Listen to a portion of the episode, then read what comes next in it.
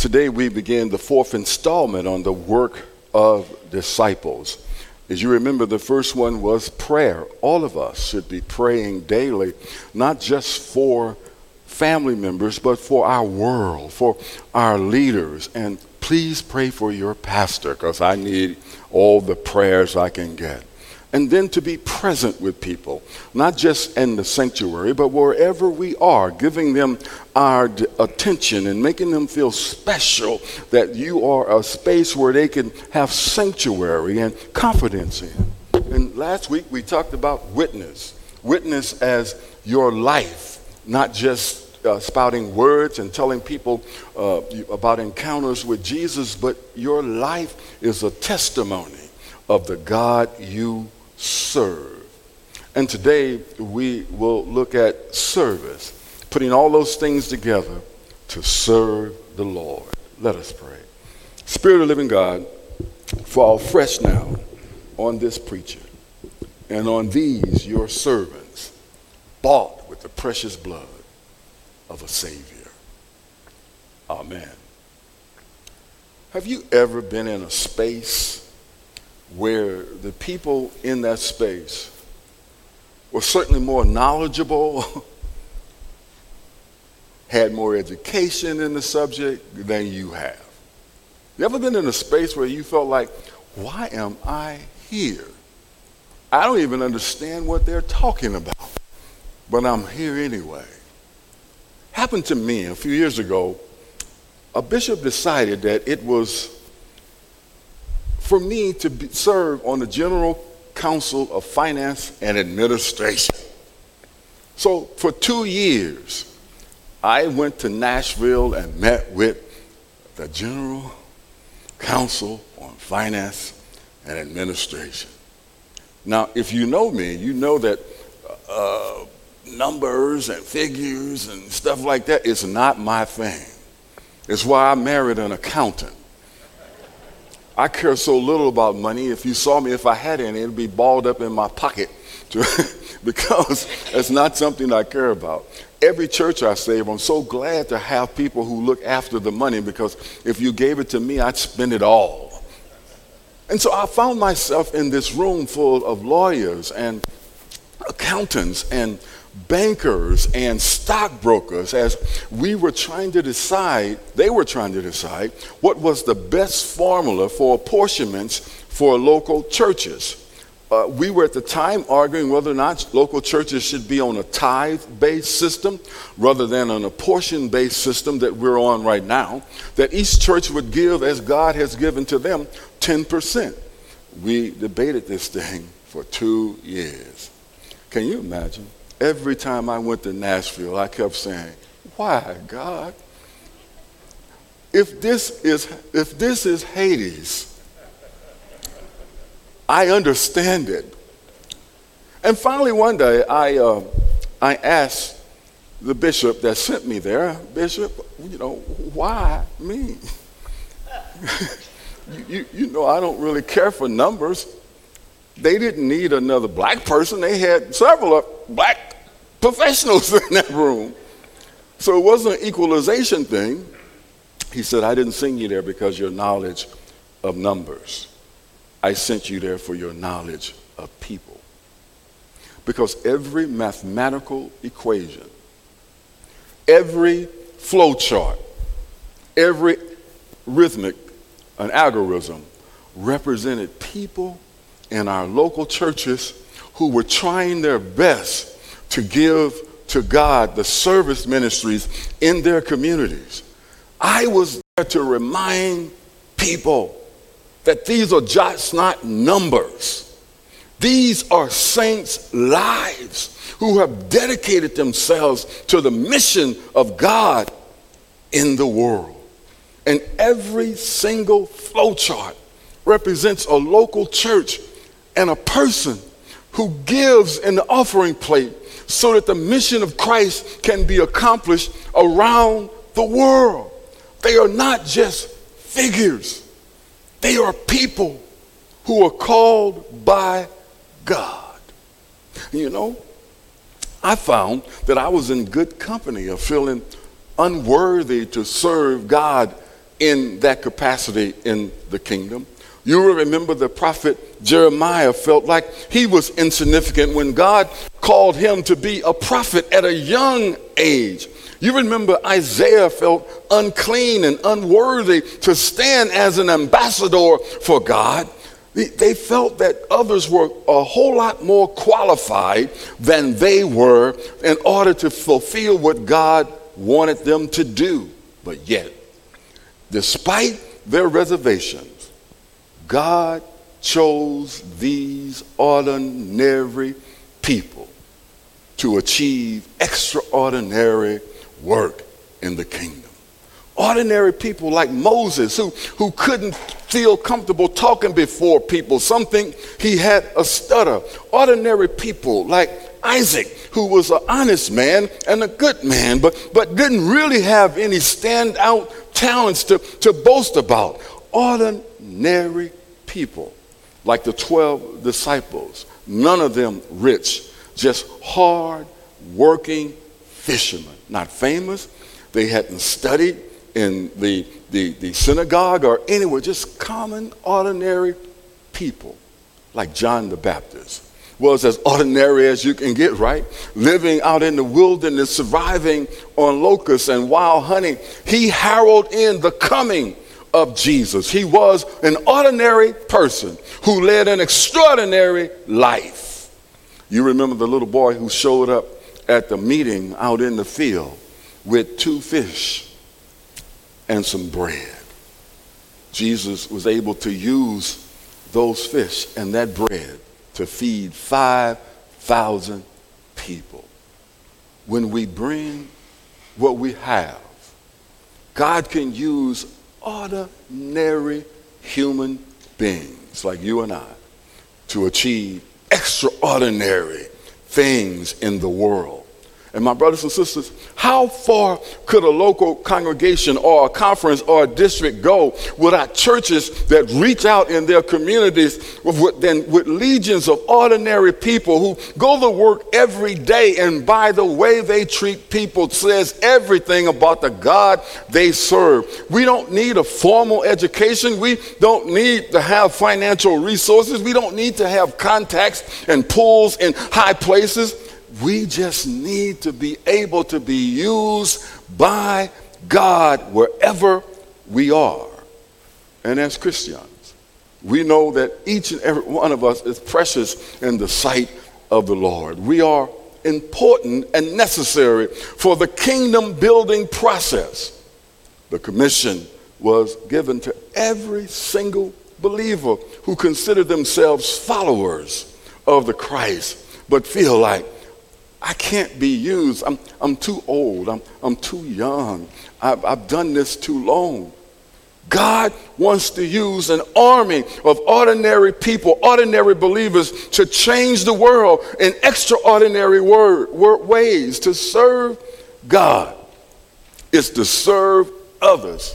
And that, my friend, is the greatest form of charity, the pure love of Christ Jesus said, A new commandment I give you that you shall love one another.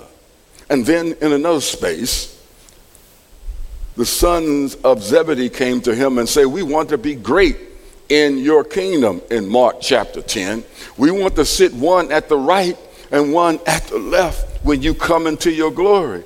They wanted to be important figures in the new kingdom that they thought Jesus came to set up. And at that moment, Jesus gave a new definition of what it means to be significant, what it means to be great. He said, The greatest among you will serve the greatest. And this morning, what I like about it is every one of us, no matter how young, no matter how old, disabilities or not, every one of us can be great because every one of us can serve. There's not one person in this room that cannot serve God in some capacity, no matter your age level, no matter your physical condition. Consider this young woman, uh, let's call her Pastor K. Pastor K was in a tragic car accident. And it left her a paraplegic. She had been ministering for a while, and she began to have a lot of issues because of being a paraplegic. She was beginning to have breathing issues and, and felt like she needed to take time away from ministries. Now, she chose to come to Springfield Grace, where I was the pastor at that time, to worship. And Springfield Grace is like most African American churches in cities all around the country. The African American churches are usually on a certain part of town. Usually, where in history, that's where most blacks were and their houses of worship are still there. Most of them don't live in the neighborhood anymore because they have been affluent and able to live wherever they want. But their churches are still there. And they drive in every single Sunday to worship. And by one o'clock, all of that witness is going back out to the west side of town because they don't live there anymore. A lot of kids on the east side of Springfield. And Springfield Grace for years have tried to reach out to those young people because a lot of crime happens over there. And this young woman, Pastor K, who was a young white woman in a wheelchair, after being in worship a couple of months, said, You know, I feel a calling to try to reach out to the children in this neighborhood. And I said, Pastor, uh, be very careful. And she didn't pay me no attention. She just went right along, wheeling herself, not a motorized wheelchair, but wheeling herself throughout the neighborhood. She became like the Pied Piper of kids. Wherever she went, children seemed to want to follow her, want to be around her. Long story short, after she had been there a year, we baptized 34 young people who gave their lives to Christ because of this young woman who came where they were and lifted them up and made them feel like you can be somebody. It doesn't matter your station in life, it doesn't matter how you started in life, you can be somebody. If God can use me, God definitely can use you. That was over 15 years ago. I keep track of those young people now, and many of them have gone farther than anybody would have gave them credit for. Consider the young lady at Kumler Methodist Church. When I first came to Springfield, the homeless were on strike in 2002. They occupied the library, and they were going to stay there, and nobody was going to put them out. It was cold. And no, the mayor was not going to order, at the time, Mayor Davlin, was not going to order the police to go in there and drag those people out in the cold. It wouldn't have been politically correct. Nobody went to meet with these people to find out what it is they really wanted.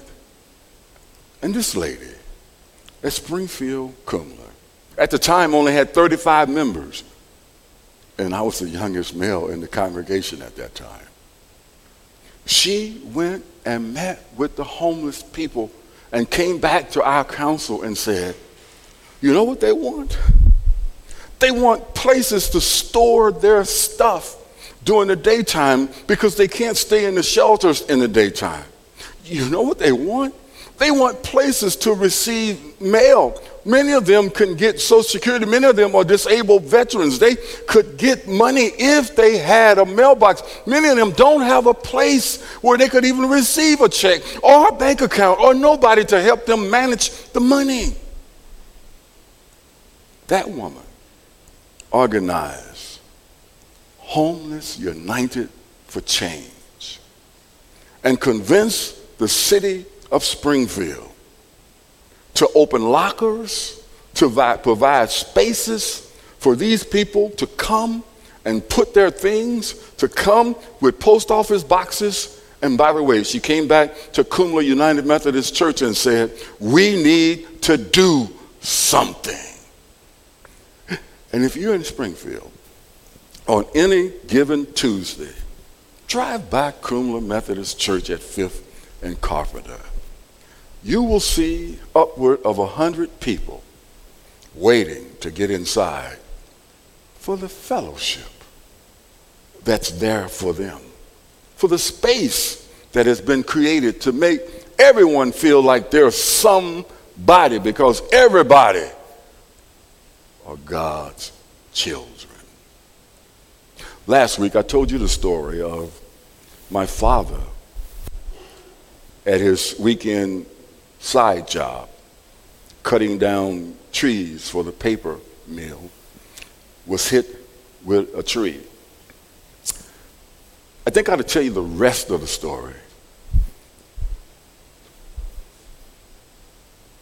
When he was released, released from the hospital, he spent two years in the Alton Mental Hospital for the mentally ill and challenged. He never regained a mentality above an eight year old. When he came home, the roles radically reversed. I became the caretaker and the teacher. In a sense, I became his father, reminding him of all the things that he taught me when I was growing up, growing up at the time I was 12 years old. I told him about all the times he taught me to hunt all the times he taught me to drive. And we talked and we talked and we talked, but he never, ever, ever could come back to the memories that he had before. Except for this. We lived on the north side of East St. Louis. The church that we grew up on was in the south side of East St. Louis about 10 miles. My father got up every single morning and walked every single Sunday morning and walked those 10 miles to church. Somehow he couldn't remember my name. He couldn't remember my mother's name. He couldn't remember none of my sister's name, but he remembered the route to get to church. And he didn't want anyone to drive him. He didn't feel comfortable in a car. He walked every single Sunday. And then my children and my sister's children, when they got to be the age where they would go could go to school, my father took every one of them by the hand every single day and he walked them to school. He sold cans and bottles and whatever else he could sell so that he could put a nickel or a dime in their hands so that they could buy something at school. My 50 year old son today attributes him being a pastor not to me, but to his granddaddy, who by example showed him what it meant to be a Christian, even if he couldn't remember his name.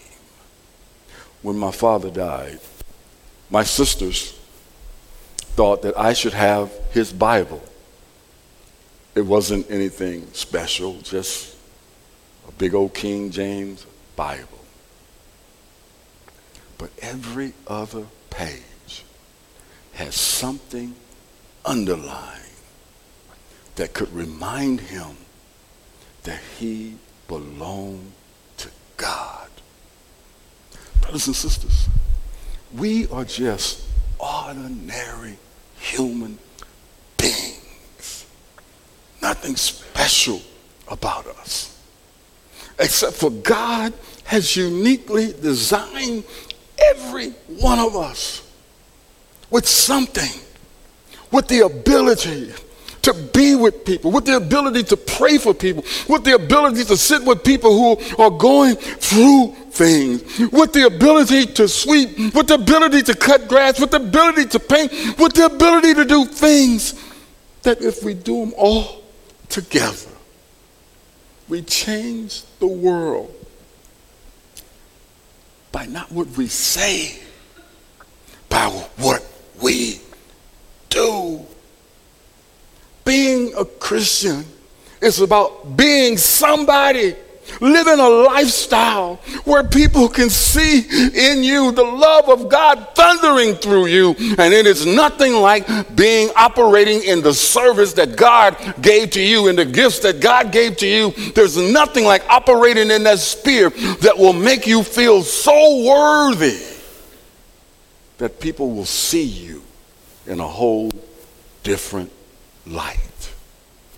We don't need to be great. We just need to be willing. We don't need to be great. We just need to be able to surrender all. We don't need to be great. We simply need to understand that we were created for service, created to serve other people. We don't need to be great. We just need to lay down our defense mechanisms, lay down the things that keep people from being who God wanted them to be, and open our hearts to what God, God wants to achieve through us ordinary people who do extraordinary things. Let's pray.